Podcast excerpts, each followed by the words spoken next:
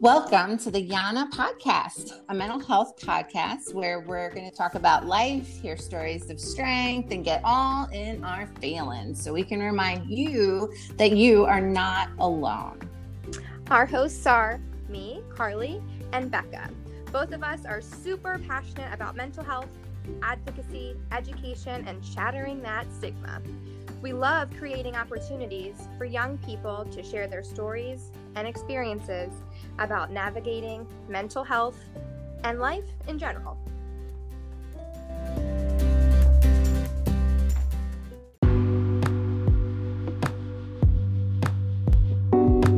The content of this podcast may contain mature subject matter, such as discussions about suicide, self-harm, drug and alcohol abuse, sexual or physical violence, as well as the use of strong language.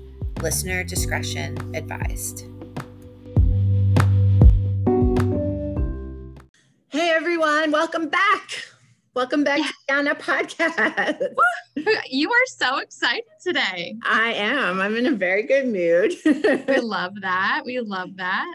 Woohoo. Um, so we're going to introduce our guest. Mm-hmm. We are first going to explain to you why we do this podcast. Yes. So Carly and I both work for NAMI. Yes, NAMI, which is the National Alliance on Mental Illness. And we have the privilege of getting to work for the NAMI Philadelphia, Pennsylvania office. Um, NAMI is wonderful and does a lot of free mental health education. Um, we also offer a lot of free mental health stigma reduction presentations and advocacy and support groups and all that good stuff. Yeah, and one of the presentations, educational presentations programs that we offer is called Ending the Silence. And because of Ending the Silence is a, it's a free teen mental health education awareness program where we go into schools and colleges and youth programs and wherever. Mm-hmm. And we talk to kids about mental health and we, um, not we, it's always paired. Can I speak? Um, You're just so excited today. That's really it. I am. I'm so excited. Um, and the presentation is always paired with a young adult who shares their personal journey with mental health. And because of COVID, uh, we haven't been able to do it the way that we would normally. So uh, we decided that we wanted to still be able to give young adults a platform in which they can talk about mental health, share their stories, and be awesome. So and be awesome. That is correct. So thereby, thereby. There, you do this every time and it makes me laugh each time. Thereby was born the YANA podcast, which the stands, YANA podcast, which stands for You Are Not Alone. Not alone. There it is. Oh. All right. So there's that.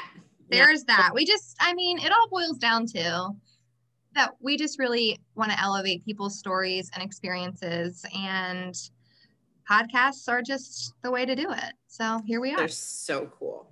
So cool. All right. So today we have a very special guest, and uh, his name is Adonis Rosario. Adonis is a first-generation born Dominican American with a passion for promoting positivity and encouragement. His drive for mental health awareness came after experiencing tremendous amounts of hardships and setbacks during his college years. Adonis later started a, mar- a mental health, a little bit of Adonis. Literally, this is what nine hundred cups of coffee does to people. does. This is literally, I don't even know. I think I'm out of coffee now.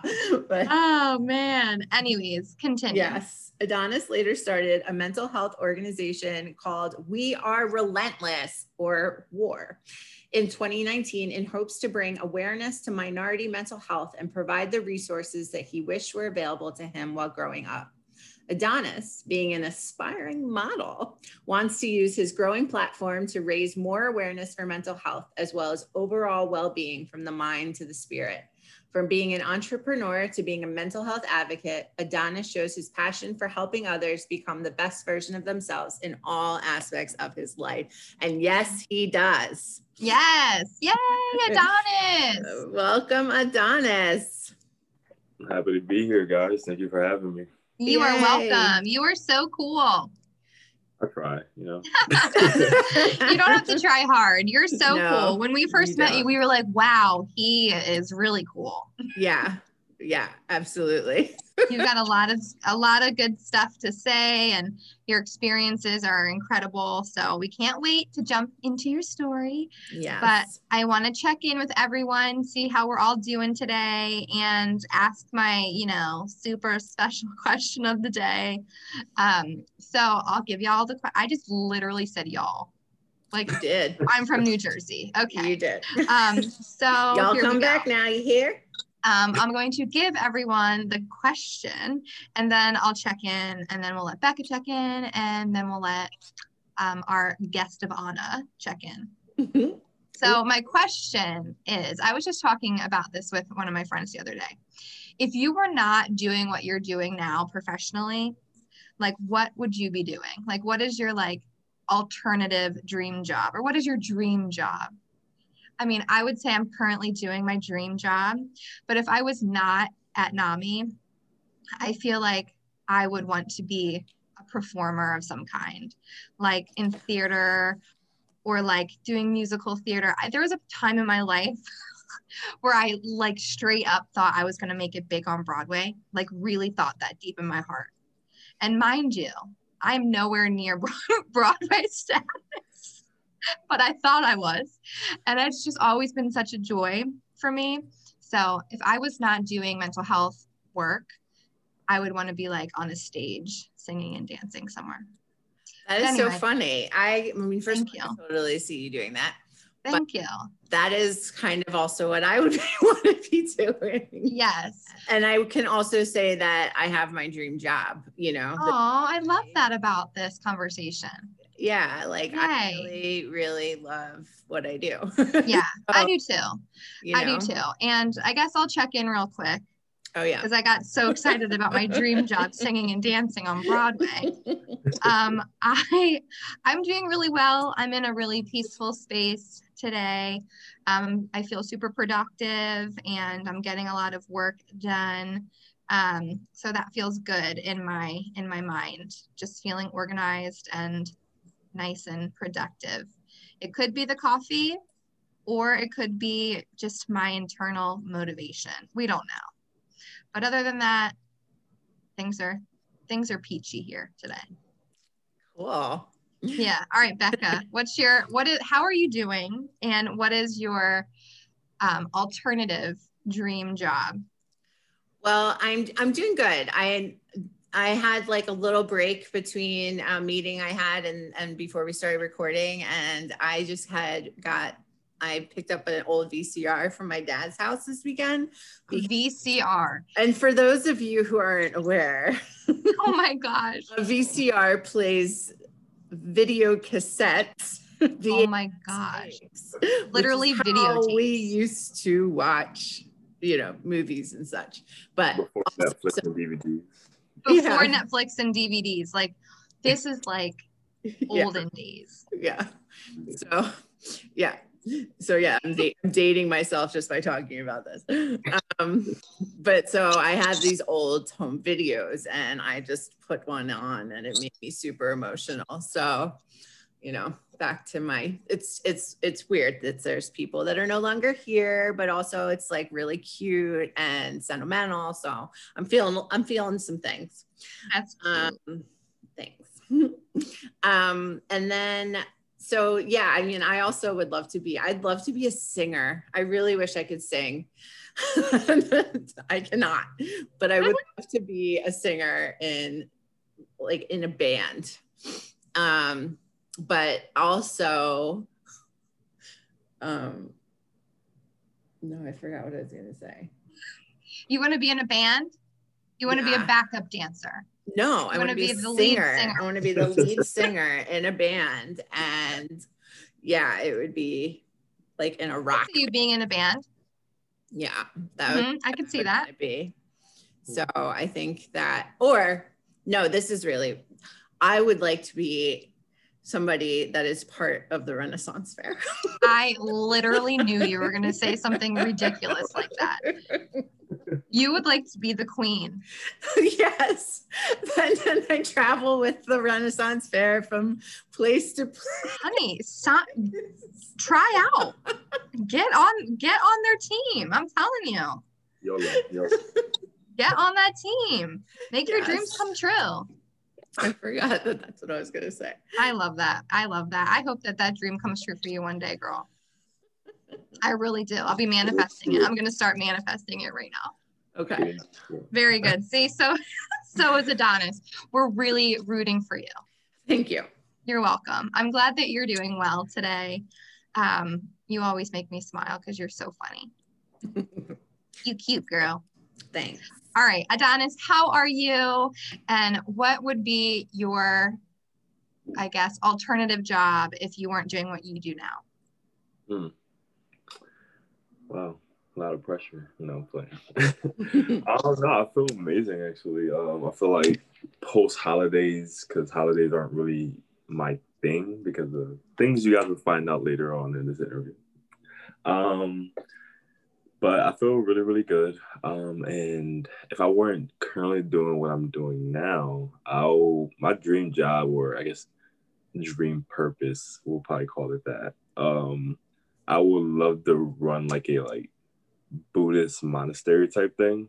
Wow. Like a traditional, but like it's more of like pretty much everything that I'm doing now, but like in a temple form, pretty much. Like wake up, meditate, write your goals down, work out, you know, and like heal, reflection, et cetera, et cetera. Like, I don't know, it's like pretty much like people come there to like, you know, it's soul search pretty much. And yeah, like a retreat. Yeah, exactly. Exactly. I like, uh, love that. Yeah. Isn't there another name for that?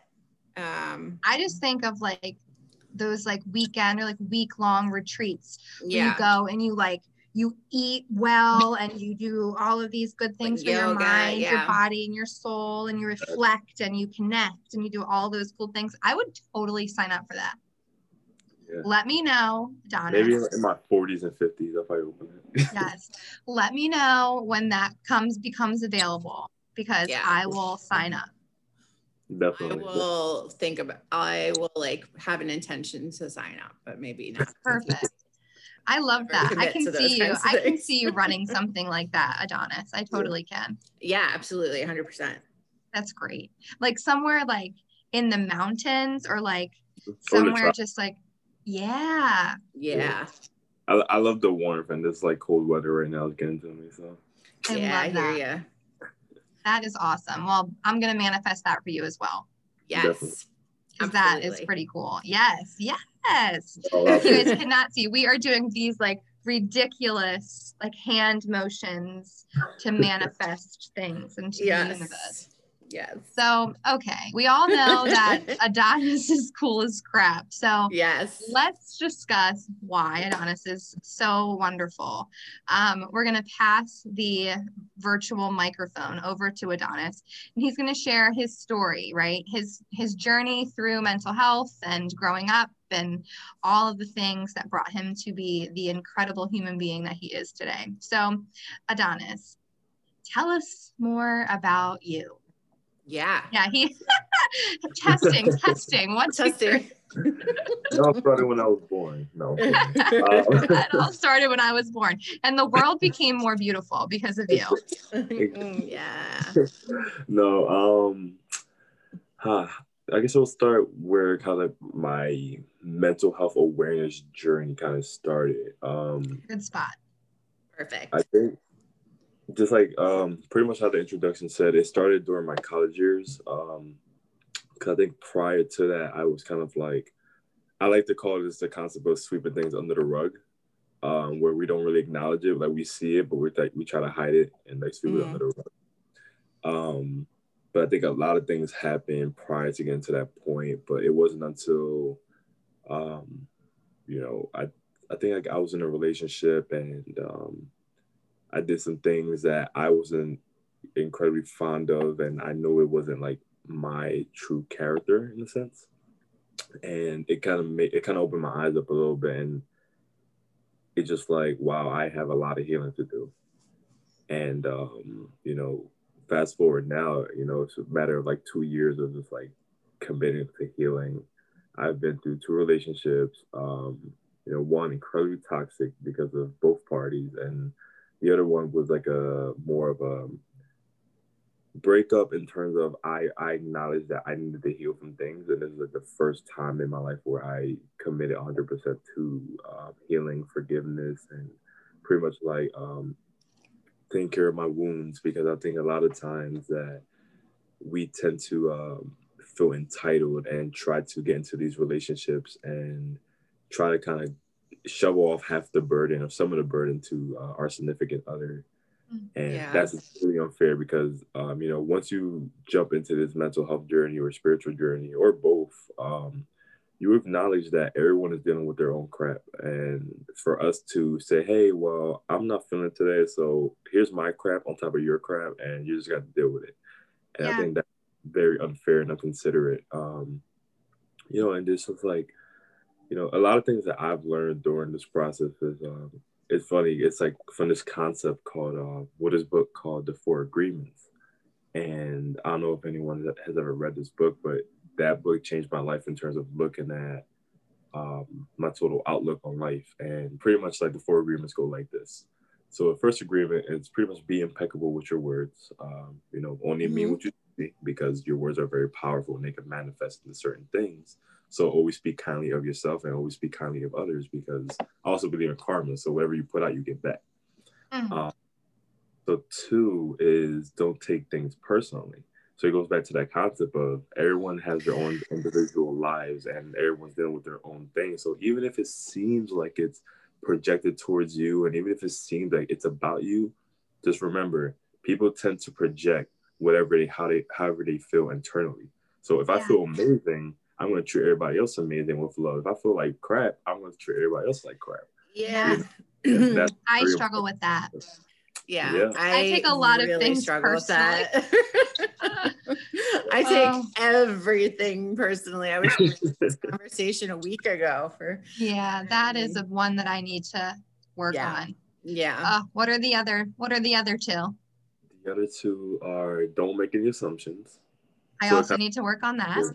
It goes hand in hand with don't take things personally, because I feel like whenever um, any any relationship, whether it be platonic or romantic, we set these unrealistic expectations of this person is always going to be there for me, they're never going to hurt me, and blah, blah, blah, blah. But again, it goes back to that concept of people have their own lives and people have their own B S that they're dealing with. So right. to put these unrealistic expectations on them is incredibly unfair. And, you know, I just recently ran into a situation like that where, um, you know, holidays isn't, aren't my thing, just because, like, um, again, I'll get, I'll get more into it. But, you know, I was going through it. Also, a friend of mine was going through it as well. But my way of dealing with, I guess, my seasonal depression is I ghost people. And I just, like, you know, just shut out the world. And I just kind of, like, put all this energy into myself. And the mental health advocate in me was like, look, you don't owe anybody anything, do what you have to do to keep yourself sane. But mm-hmm. uh, you know, the loving, caring friend that I am is like, maybe I could have communicated and said, hey guys, I'm gonna like disappear for a little bit. But and then it goes back to the mental health side. It's like, you don't really owe anybody explanations. It's like, it's yeah. like a, it's like, you know, it's a gray area. It's kind of hard to like really figure it out. It's funny. I have to do that with Carly all the time. If I need to take a little break, I have to let her know. Otherwise I get like frantic phone calls. I'm going to call your mom. It's very true. Listen, I don't play. Okay. No, it's true. I think it's also um, gauging your relationships, because some relationships you might be able to just ghost. Cause it's like, it's people that I'm extremely close with where we don't have to talk every single day. I could talk to them like every six months and we'll still be, you know, close. Yeah. But then there's other relations where if I would talk to them for like a day or two, it's like, are you alive? Well, yeah. I'm just with this, so why aren't you here to help me? And it's like, you know, I think, again, going back to not taking things personally, my, where I'm at, my spiritual journey might be someone else's, like, you know, they might be at the beginning of their spiritual journey. So a lot of things that I've learned to come to understand and grasp, they're probably just stumbling upon that. So it's like, um, you know, just reminding yourself of that concept in itself, of separating yourself from your emotion to how, how you actually feel. How can I actually express how I feel without expressing it with the emotion?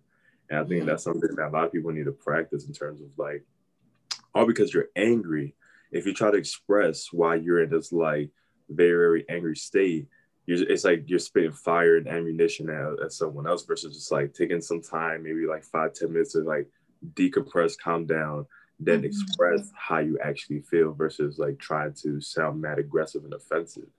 Um, yeah, and that's, that's super powerful. And yeah. It's such a good reminder to have that like, um, I read somewhere, someone said to me, when people said like, let me just have a second before they like react, I said, someone said, instead of saying, let me have a second, say like, let me have a moment, because, you know, your, your second, one second is not enough time to like really yeah. give yourself that, that opportunity and that permission to like reflect before you react. So yeah. I think that that is, that is a, such a good reminder that Absolutely. Just a moment could really impact yeah. the situation. It can make or break your relationship. And I think a lot of people need to understand that. Um, so the last agreement in the four agreements is always do your best. And I think it's, um, I think that's the most important one, because when it, to try to live like a perfectionist, it's like unrealistic. And I think it's, as long as you're trying, you do your best every single day and you know you tried your best, then yeah. there's nothing really else left to say, you know? My dad said the other day, actually, it's really interesting. My dad said the other day um, that he doesn't even say, I'll try my best. He says, I'll try my best to do my best. Mm-hmm. um, yeah. Which I, I, I like that, because it's like, I'm not, I, I'm not, I, I don't know if I'm going to always do my best, but I'm going to try to do my best, you know, mm-hmm. but like, it's like less pressure in a way, but like you're still, you're still doing everything you can to do your best. But, you know, you can't always, I don't know. I just thought that was. I think that's awesome. And I, I have this like little thing in a picture frame in my office back at the NAMI office. And it says, just do your best. That is enough. Yeah. Because it's like everyone's best looks different, and everyone's best is measured by various things through, and everyone's best is different best at any given time of our life. Right. But if we're putting forth our best effort, like that is enough. Mm-hmm. And Literally. I feel like, you know, we have this this like society that makes us feel like we have to like always exceed all of these things and do this and do that. But I really love these four agreements, Adonis. I think yeah, they're so for... cool. I want to know, I need to know, yeah. how did you become who you are today? Yes. Like, where, how were you shaped? What motivates you? Yeah. Yeah. Um, like I mentioned before, it wasn't until college where I really acknowledged that, hey, Adonis, you have a lot of healing to do. Mm. Um, so I guess we'll start back to, I guess, where it pretty much stemmed from. Um, I remember being about eleven years old, and it's crazy I say eleven because um, my trauma is connected to being aged at thirteen, fourteen. Mm-hmm. It wasn't until recently where, you know, I've, you know, I've forgiven my father, um, you know, for the last two years that I'm actually able to remember beyond that, tra- that trauma point. And it's crazy. Um, mm. So it's kind of like a little first take for everybody. Okay. Um, but yeah, it started when I was like about eleven. Um, we, my sister and I, um, we were, I think, elementary school. I might have been in the fourth or fifth grade, and um it was like it was like an off day. I don't remember exact month, I don't remember exact day, but I just remember it being gloomy mm-hmm. um outside, and it just felt very, very off. And um I think my mom picked us up, and usually it's our dad, mm-hmm. so we're like confused. That was like the first red flag right there, like, all right, where's that at? So once that happened, um, we get notified that we just got robbed.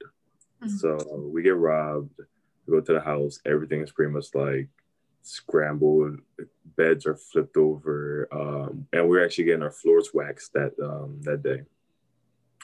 And so our wax floor was like already messed up. There's like mm. lottery tickets everywhere. Come on, dad used to play the lottery. um, yeah, so it was just like it was just a shit show. Um, but I remember vividly that there was no emotion. There was like nothing. I was just like, it just happened and that's it. Um, you didn't have any emotion? This, this, like the, the vibe of like the room. The whole like, scene. Like my mom, my sister, because my, my sister and I didn't really know what was going on. We kind of just like, what the hell? Like, mm-hmm. um, you know, and my coping at the time was playing video games. So it's like, yes, all this is going on, but my head is down playing Pokemon, you know? Mm-hmm. You were just kind of like trying to, what yeah. is that, like escape, right? Or like yeah, yeah, yeah. not yeah. face the outside of your bubble. Yeah. Mm-hmm. Literally. And, um, you know, just when everything clicked, it was just like, my dad was, um, he was in jail because they found out that he was here illegally. Um, mm. So then that was kind of like the beginning of like, a ten-year stretch of bullshit. Um, yeah. You know, just, like I said, it, it happened from, you know, age eleven to, I guess, when I finally decided to forgive him, I was twenty-four. twenty-four, yeah, twenty-four. And there was um, a lot of trauma that your dad was involved in in your life? And it was crazy. It wasn't, like, direct trauma, but it was a lot mm-hmm. of, like, subconscious or indirect trauma. Um, sure. So, you know, it's just like, especially once um, we moved up here to the Northeast, um, it was common to see two parents in each household. Mm-hmm. Right. And then once my dad left, it was just like, whoa, single mom, two kids, and everybody else on the block has both parents. So, mm. again. So we're not- like, resent, like, did you resent him a little bit? It wasn't until... I want to say I started high school, because prior to that, like I was still calling him, like mm-hmm. uh, I was still thinking about him and stuff like that. And we're always talking on the phone. Cause he was like, he had, he didn't get deported full on. So I think I was like thirteen, like maybe like he seven, did right? get, de- he did get deported. Mm-hmm. Okay. And that, I mean, can, I, I don't really, I've never experienced that. So what does that feel like as a kid? Like having your your parent get deported, what does that feel like? It basically feels like your parent went on a long vacation, but mm-hmm. they don't come back. Um, because he he's gotten deported multiple times prior. Um, oh, okay. The the one time I do recollect was um, I was I might have been in fifth grade still or fourth, mm-hmm. and I was like going through it, and it was like I didn't know it was like directly connected to him, his absence, but mm-hmm. I remember this because this is like, again, it, it's funny because like as I keep going back down, it's like, all right, actually no, I think this was the starting point of like my mental health thing. Um, but I remember when he was gone, so I didn't know because my parents were like, well, at least my mom was like, yeah, he's just on vacation, blah blah blah, and I didn't like, you know, I just bought it in, but. You know, vacation shouldn't last that long. Right, and that's what, that's what you were being told, right? Because you were a kid, yeah.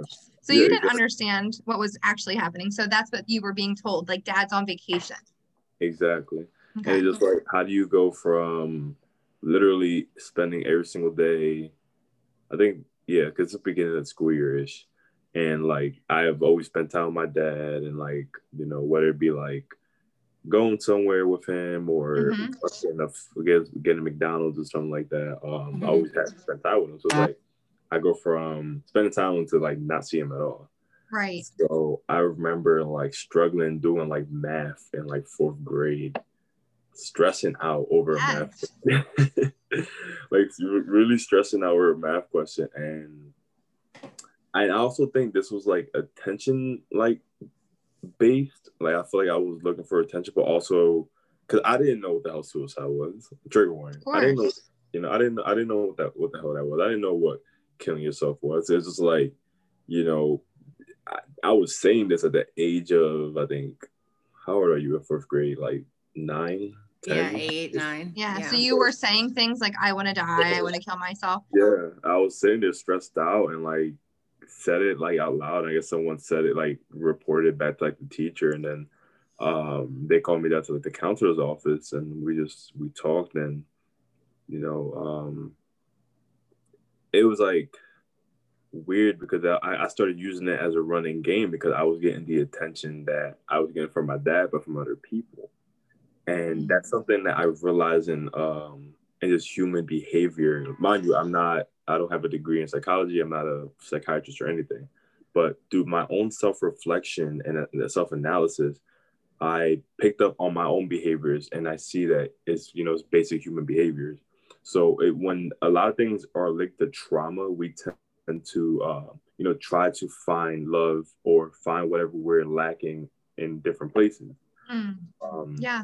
You know, and whatever form that might be, whether it's through self-harm, whether it's through, um, you know, suicide ideations, and, you know, because that gets the attention of our loved ones, like, oh my God, like, are you okay? And like, that's the reassuring yeah. attention that we get. But on a regular day, we're, we could be fine, but the second you get triggered or something, all right, what what can I do today to get the attention that I need? And that's yeah. the process, the literal process. And I feel like that's so common, Adonis, right? Like when people are hurting or when they're going through trauma or when like, what you experienced, like these traumatic losses, like even though your dad was still physically here on earth, he was being removed from you. Mm-hmm. And like you didn't have the understanding, or you weren't able to really comprehend what was happening. So you were probably feeling confused and and and sad and overwhelmed and all of these emotions. Your mom was working hard to raise you and your sister. Like you were trying to navigate really big things as a young kid. So yeah. having to, I think, you know, navigate that and feel alone and feel like, oh my gosh, how do I, how do I get validation here? Yeah. Sometimes behaviors come out that are, you know, attention seeking or coming from a place of deep rooted pain. Right. And I think a lot of times when people use words like attention seeking, they use it in a like negative way. I, we've talked, I know we've talked about this before on this, on this podcast, but like, you know, you're attention seeking because you need attention, you know, and it's necessary to have attention because you're in pain and struggling so much. So it's not like a negative thing that you're, I mean, obviously the pain is, is not, feel, you know, does not a positive thing, but like, you know what I mean? It's not like, oh, he's just, he's so attention seeking, you know? So I think that's a really good, that's uh, interesting. So, um, and also I think that kids, like, especially around that age, like have a hard time processing that when their parents aren't in the room, that they're not like, they don't understand like that there's a whole nother life that can, you know, like, I don't, mm-hmm.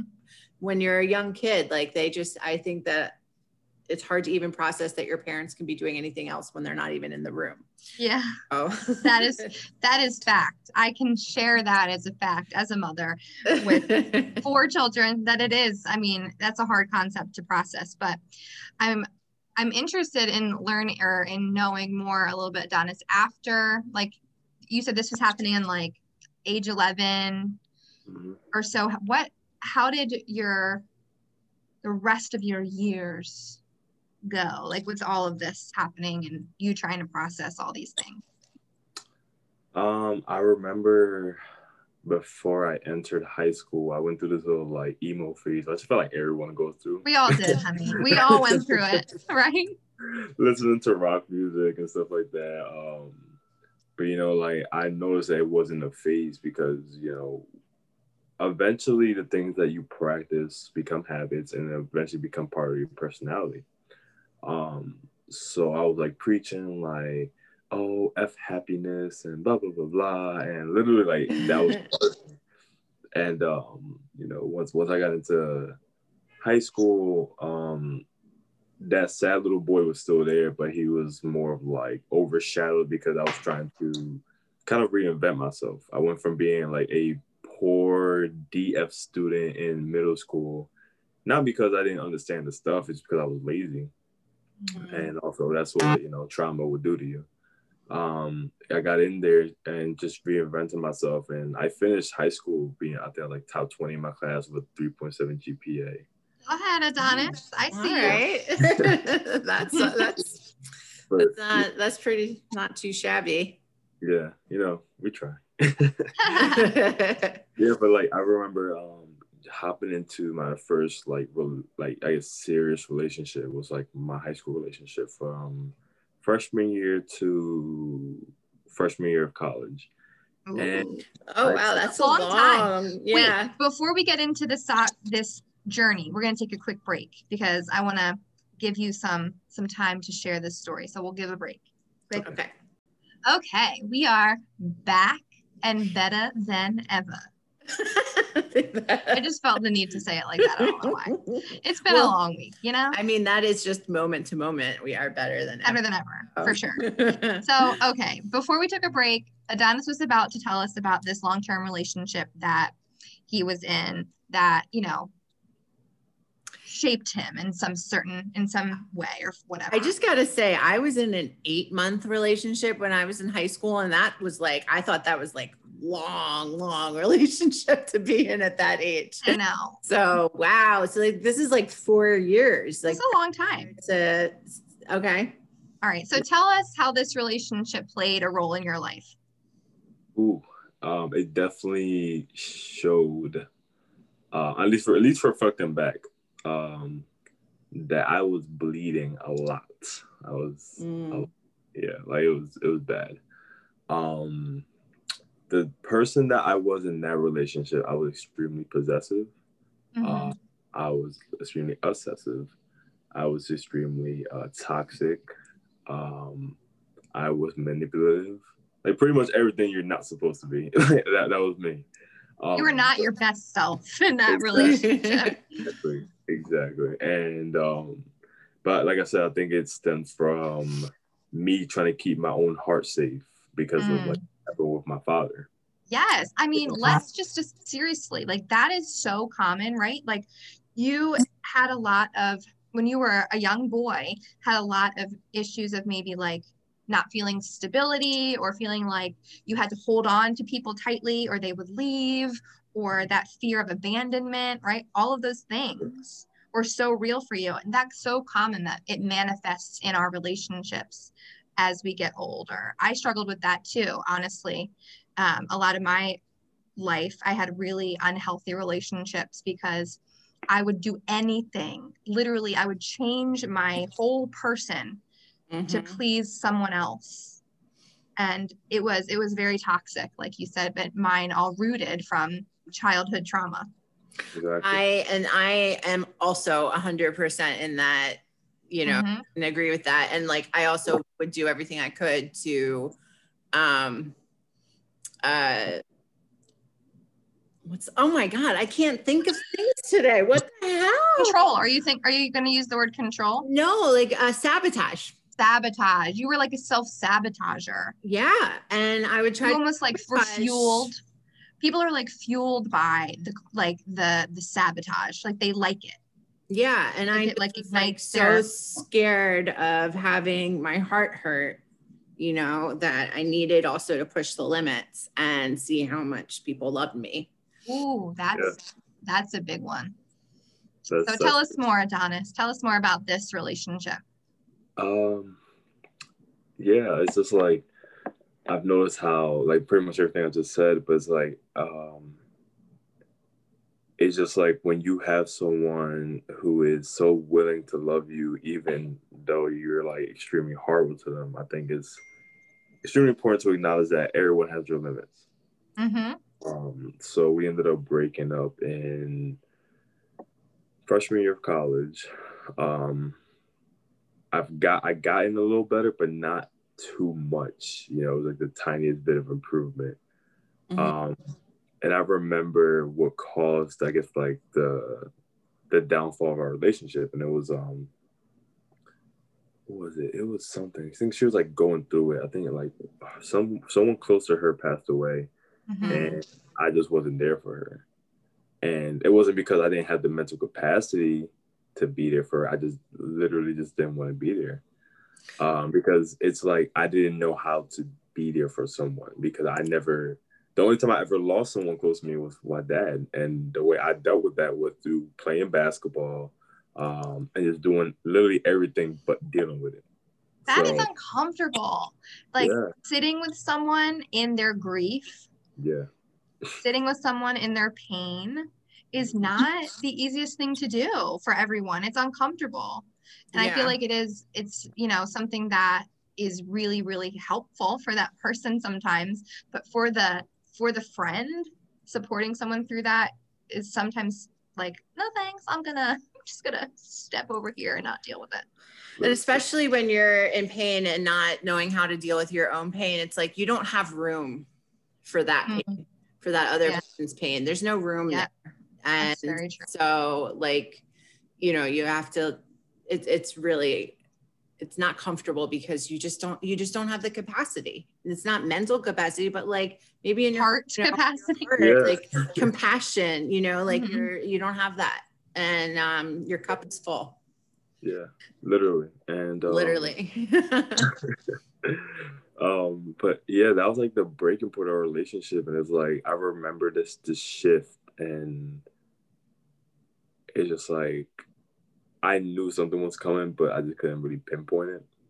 So that once it happened, I was just heartbroken, like, mm. because it just reminded me of my dad leaving again. Mm.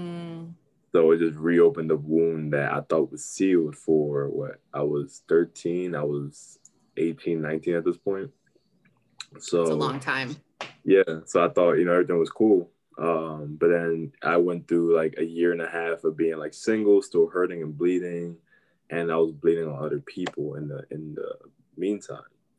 Um, but then you, you you would think I would spend this time alone, healing, seeking uh, professional help and everything, but no, you're wrong. You are incorrect. um, I ended up jumping into another relationship like a year and a half afterwards. Um, after pretty much sense. a year, yeah, pretty much after a year and a half of just like, Um, still messing with girls, you know, doing single college boy things, whatever. whatever. college boy things. Hashtag college boy things. hmm, what could those be? Use your imaginations. Use your imaginations. Um, yeah, and then got, got, got into that, and it was refreshing, to say the least, um, because I w- I've been single for a year and a half, and um, you know, it was someone new, someone that I didn't know. And it was just like, all right, cool. This is, this is fine. Um, but then a part of me still couldn't make the emotional connection. It was like, yes, I want you here, but I don't need you here. Mm-hmm. And it turned to kind of an attachment issue where like we're having, obviously, you know, we're together, we're dating. So use your imagination again. Um, Mm-hmm.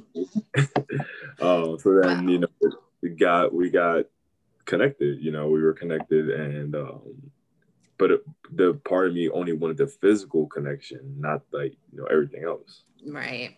So it eventually turned into a relationship where it's like I wanted it, but not really. I think I only wanted it so I could keep the physical connection. There wasn't really anything else. Um, And that again, and this is a message for everyone out there. If it's only a physical connection, do not do it because it's a trap. P S A, do not. Do not do that. um, so yeah, we ended up dating for almost four years. Another like back-to-back long-term relationship. Um, but in this one, I can honestly say, again, I was my best self. Um, I ended up cheating on her, I think like a year and a half in, two years in. Mm-hmm. And that, again, that, that I think that was a turning point for me where I realized like, wow, like you are turning into your father. Mm. You know, because like during that, yeah, during the, during the time when he got deported to like this time, I've just learned so much about him where mm-hmm. it like, I just started resenting him. Like my pain and sadness turned into anger and resentment. And, um, it's never good to harbor that in your heart, even if it's like not directed to someone who's currently in your life, because again, you end up bleeding into your other relationships.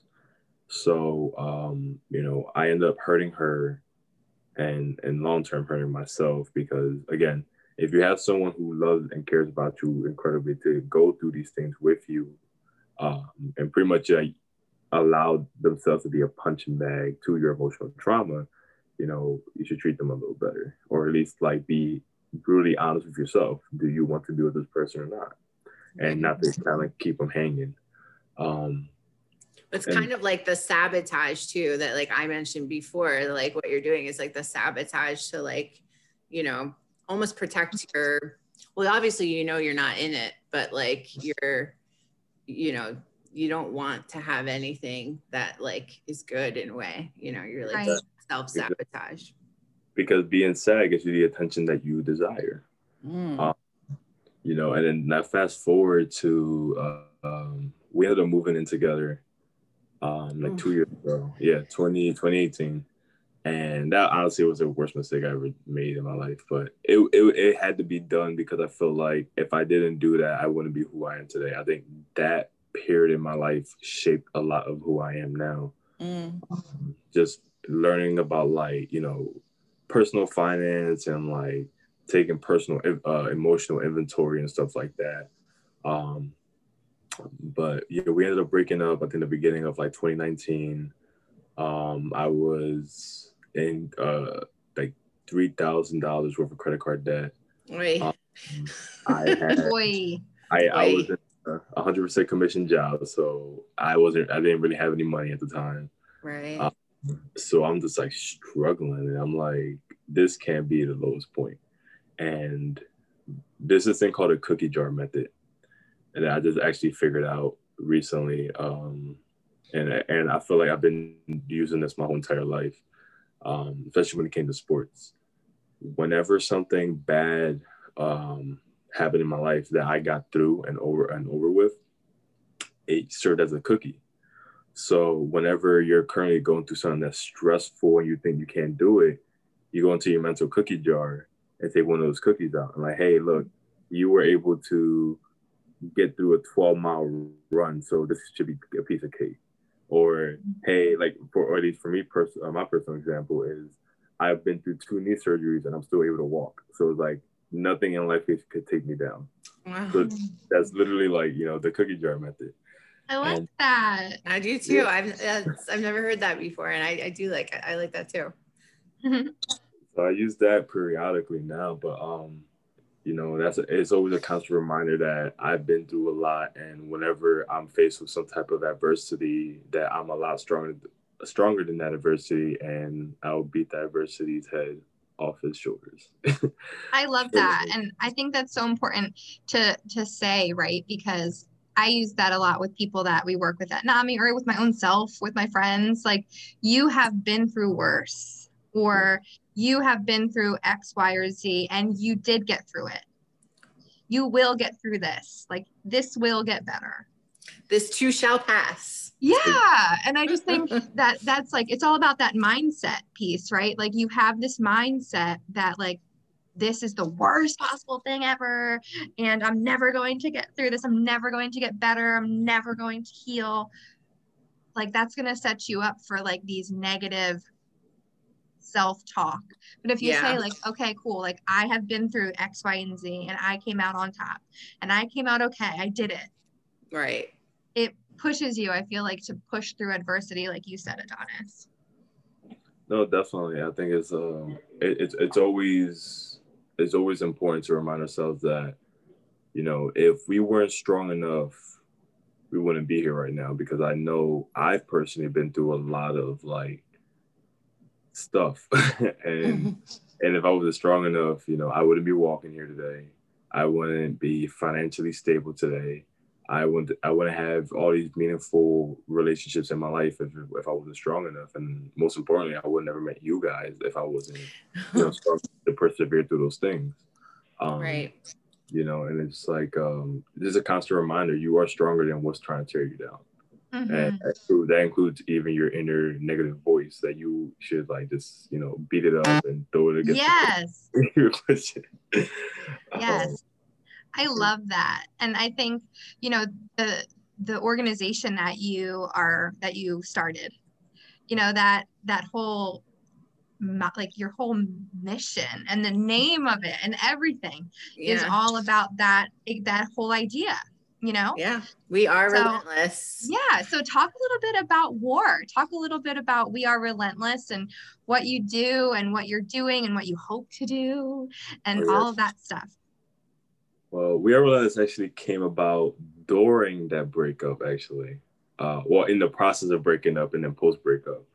Um, so it was during a time with uh, my best friend and co-founder. Um, we, she, I think she just got out of a breakup or a relationship, and I was in the process of getting out of the relationship. Um, and I was just like, I was tired of like looking for jobs. I was tired of Uh, taking exams to get certification so I could get a job. And I was just like, what is something that I really want to do? And I sat there and realized, I'm like, I want to have a clothing brand that is mental health inspired. And hence where We Are Relentless came from. And it, it's funny, a lot of people don't know the story that we originally started off as a clothing brand. Right. Um, I always forget that aspect, yeah. honestly, but I, yeah, but I know it. Go on. We, we started off as a clothing brand, and, um, you know, it wasn't until it was time to, you know, get the shirts and it was time to like actually form our business entity that I was like, we can do a lot of damage with this, like outside of like the clothing thing. And, you know, because for me, I think at this time I was doing a lot of Um, community work, and I was like, oh, I want to do this, I want to do that, I want to do this, and uh, I realized that I, I've always been this person, but it's it's hard to see that when you're so clouded by your own shit. Mm-hmm. um, I've always been this loving, caring person, and like, you know, always wanted to help people. And even when I was bleeding, I wanted to like pretty much like hold one hand and, you know, use my other hand to like make sure I could help other people in the process. um But then like, oh, you know, that's when we started getting to like um, community work. And we that's actually how we first met you guys. We uh, yeah. reached out and we uh, we organized a collaboration to do a back. Yeah, we did an awesome backpack event. Dive. That yeah. was so fun. Yeah, we, I just to fill everyone in because it was really awesome. Um, we did a, like a backpack school supply drive where people donated backpack or money or backpacks and supplies. And we used that as an incentive for um, parents and families and members and students to come out for an Ending the Silence presentation at one yeah. of the schools that we go to frequently. So, um, and it was very successful. It was, it was yeah. really, really cool. And you guys did such a good job of organizing that. So yes, thank Bravo. you. If it wasn't for like you guys, it wouldn't have been a thing. So I'm happy. Well, it dream work makes the dream work. Yes, exactly. exactly. It was your idea. so. But, um, but even just that opened up so many doors for us. It's because we kind of had that under our, under our belt. Um, you know, and it's like, um, I wanted, after that point, I was like, what can we do? What else can we do? What else can we do? And, um, you know, at the time I was like, pretty much like uh, starting my modeling career. Mm-hmm. And I met uh, one of my close friends to this day. He is, um, he works at P H M C, uh, Public Health Management Corporation. And he was like, uh, I think director of outreach and community or something like that. And uh, cool. I told him about war and he liked the idea. And, um, you know, he asked if I wanted to work with P H M C in terms of like uh, teaching kids about mental health and stuff like that. And I was like, that's a, such a huge opportunity for a, uh, an organization that's not even a year old yet. Yeah. Um, so we ended up creating a, like uh, a six week, eight week curriculum in the span of like a month. Um, and we we were able to go out and we had, I think we were uh, in charge of two schools. So we went to these schools, I think like every, like once a month, I think. And uh, we were doing that before COVID, you know, kind of shut everything down, but it just showed, um, you know, we've seen some progress. We've seen some like, eh, it's like, you know, it's going to, we're, we're probably going to have to be here a while before we really see anything. But, you know, um, cause my, my approach to teaching kids isn't the approach to most people. I'm incredibly blunt to these kids. And yeah. I, I talk to them how they're used to hearing things. And I think that's the number one thing when it comes to um, speaking at these inner city schools, that you can't you can't be formal. It's like I, I don't I, I don't care what the textbook says. I don't care what you know, your director says, it's just me being a product of that environment. I'm only going to listen to someone who is speaking the language that I understand. Exactly. That's exactly how I I try to approach things too. It's like, you got to be real or they're going to have no respect for you. Yeah, seriously. And it's like, um, you know, because I, I tried a nice approach. Nice approach didn't work. Nice approach got me getting walked all over on. And, and I, I didn't like that. So I was like, all right, well, going back in, I have to be a lot more stern. I had to, I have to be a lot more serious. And um, the one school that we had, I think was in Upper Darby. I think it was uh, called Tilden, Tilden Middle School. Um, okay. It was definitely the worst out of the two. But, um, you know, with there, I had to be extremely, extremely stern. And like, you know, it's like, it, it, it's, it's hard because you want to help these kids, but it's like, I can't help you unless you help yourself. You have to want to help yourself. Sure. So we're saying like, well, you guys can't get pizza unless you guys, you know, it's basically like a trade-off. So we did like a, um, I think the day I went, we were doing a meditation, but the kids couldn't even like sit quiet for ten minutes. So I was like, well, all right, well, everyone go back to your desk and sit here quietly for five minutes. If you can't sit here quietly for five minutes, then nobody gets pizza. Listen, so, I would do a lot of things for pizza. Yeah. Same. So there, there, was, um, there were like three kids who actually who were actually quiet during that the initial meditation. So they were eating in front of these kids. So and I didn't care because I was like, well, this is what happens when you cooperate. Not necessarily mm-hmm. follow rules, as long as you cooperate. Um, so then, you know, inch by inch, minute by minute, I was giving kids uh, slices of pizza. But obviously the people who were, you know, actually cooperative to uh, initially got two, three slices versus the other people only got one slice, you know? So it's like, it goes to show you, I'm just trying to set up a like mindset shift. Like, oh, maybe if I listen, I could get what I want. Mm-hmm. You know, it's like something like that. But it's like, you know, I'm still, it was my first year. It was our first year. And I'm still gonna, you know, have, I'm gonna have to like improve the curriculum because I really want to get more uh deeper into the psychological sense of it, because I I truly believe in order to change your life, you have to shift your mindset. You have I love to, that. Say it again. In order to shift your life, you have to shift your mindset. Right. I think that's so good. And it, it's key because I've noticed even in my life where it was like I had this oh what was me mindset, and I kept blaming other people for everything, um, and that was only slowing up what I desired. Because I know that I always knew that I wanted to be successful. I don't know what the hell that looks like, but I just know that I always wanted to be successful. Yeah. But now that I'm operating more from a place of love and abundance, I get to see it clearer and clearer each and every single day. So now I'm finally at this point in my life where I know exactly what my my personal success looks like. And I think that's, that's the number one thing I do want to get across when it comes to um, capitalistic anxiety. Because mm. I feel like Because of our society, our current society, it's like you have to always be productive. You have to do this. You have to do that. Yeah. And, like, and like, you know, success is you have this big house. You're married. You have a car. I mean, by all means, if that if that's what you want to be successful, follow that. But I know personally for me, marriage might might, might not be a thing. You know, it, it's, it's up in the air. You know, it's mm-hmm. up in the air. And don't let, don't let society force you to say, I need to get married. Don't let society yes. say, I need a family. Don't let society say, I need a big house. Like, me personally, I can literally lay out everything I want. Marriage is up in the air. I want either mansion or a really nice apartment, not necessarily a house because, like, I just don't want that. Um, I'm not materialistic, so it's like, I mean, that's kind of, like, kind of going into each other. But, you know, I'm, I'm extremely minimalistic in terms of, like, I don't need a Lamborghini. I don't want that, you know. If anything, I want to travel the world and experience new cultures. That That's what I actually want. I and, would actually really like a Lamborghini. Yeah. Just going to throw that in there. I would like a Lamborghini. I mean, Thank I you. I would riding one, but I'm not over it. But so like, you, you can know, just like, give me that if that if you get one of those, you can just pass. I got you. I'll, I'll make sure it's it. green. I'll make sure it's green. It says NAMI on the side of it. Yes.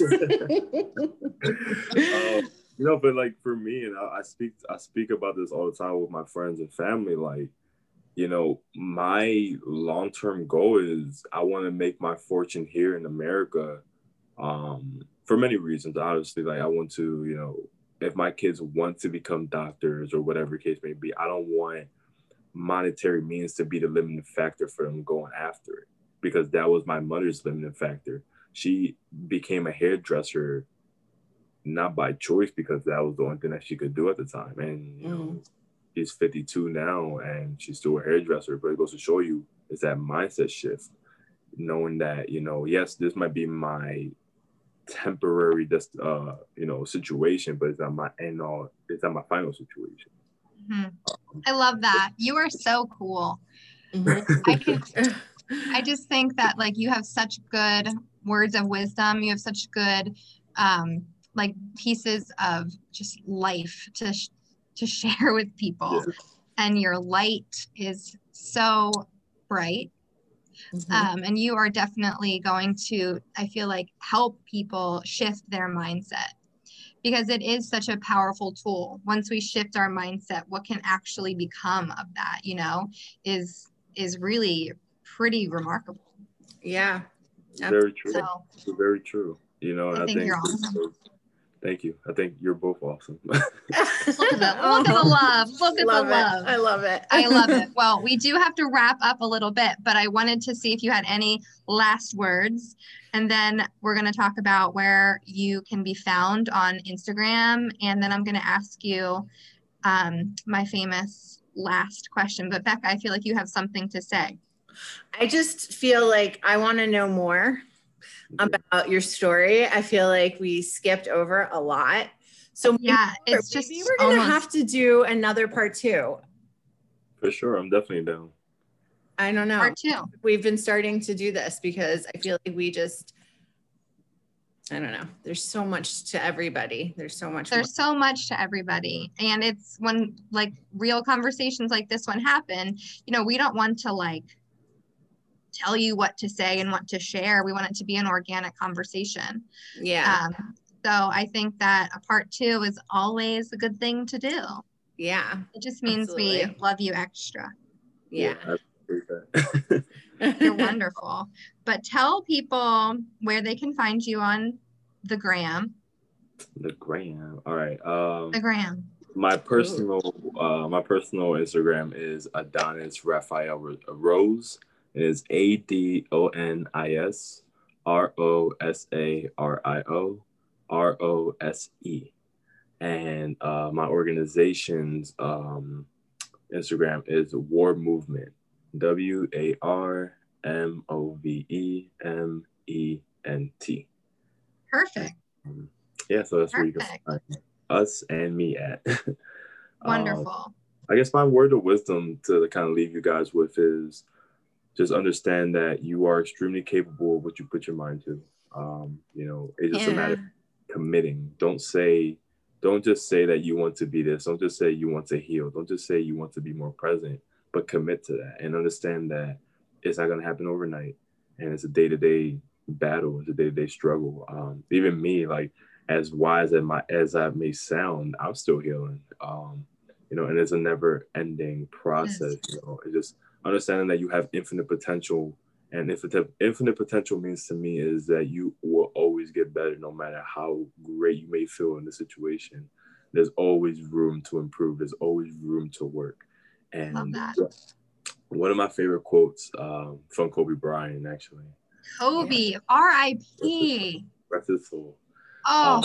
Um, but it was during one of his um, interviews. I think it was like in the two thousand nine finals. And it's it's funny, but like I, I I looked at it more from like a uh, motivational standpoint. And the interviewer was asking him, um, you know, you you're up two oh. I'm, we're still waiting for a big smile out of you. And he's just like looking at him like with a poker face, and he's just like, um, what is there to be happy about? Um, job's not finished. Job finished? I don't think so. And that resonated so well with me, because I feel like a lot of times we tend to get overly excited when we accomplish one little thing off our bucket list or something, or, you know, towards our goals. And I'm not saying don't celebrate, you know, your small victories, but don't lose focus of the big victory.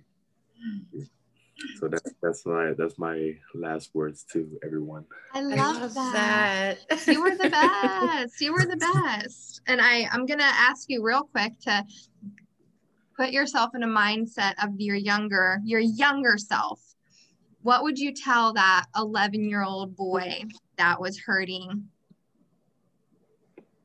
that was yearning for something to fill a void? What would you tell him today? It's funny because I meditate on this all the time, especially uh, since a while now. Just um, I always envision my younger self and I envision my older self. Mm-hmm.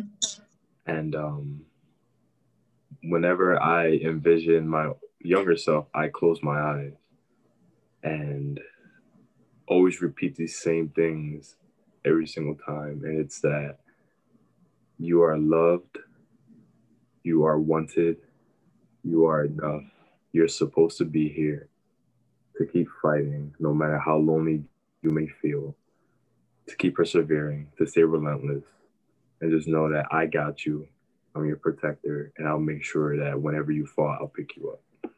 Uh, oh my gosh, my heart cannot. I'm gonna need that on a recording, just like that little I bit. Know. That was so, what an incredible message to send yeah. to anyone yeah. that's listening today, to anyone that stumbles upon this podcast and listens to this. I truly think that it will change the course of their life. Yes, that was so beautiful. That was incredible. Adonis, you are you are a true inspiration, and I cannot wait to see what comes of you and your dreams. Um, I think that you have so much to offer the world. You have so much to offer mm-hmm. just so many people. Um, yeah. And I'm lucky to know you. Yes. Ditto, ditto, ditto. Ditto, kiddo. Thank so, ooh. I know, it's a good one, right?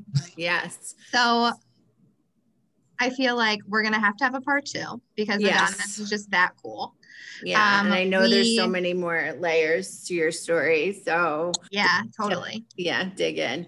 Um, but you can find the YANA podcast on Instagram at the YANA podcast. We put out new episodes every Tuesday. We do. We try to at least. Oh, we tried to. Yeah, we did miss this week. But yes. We Girlfriend t- needed a break. Okay. Yeah, seriously. Um, and yeah, we thank you so much, Adonis. And we look forward to talking to y'all soon. Yes. Said y'all too. Oh my gosh. Anyway, we love you. All Have right. a great day. Right, Peace guys. and love. Peace and love. All right.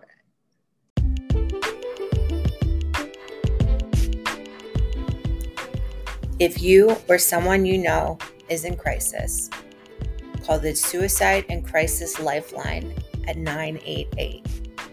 Or you can text NAMI to the Crisis Text Line at seven four one seven four one. Or go to nami dot org for more information. Remember, you are not alone.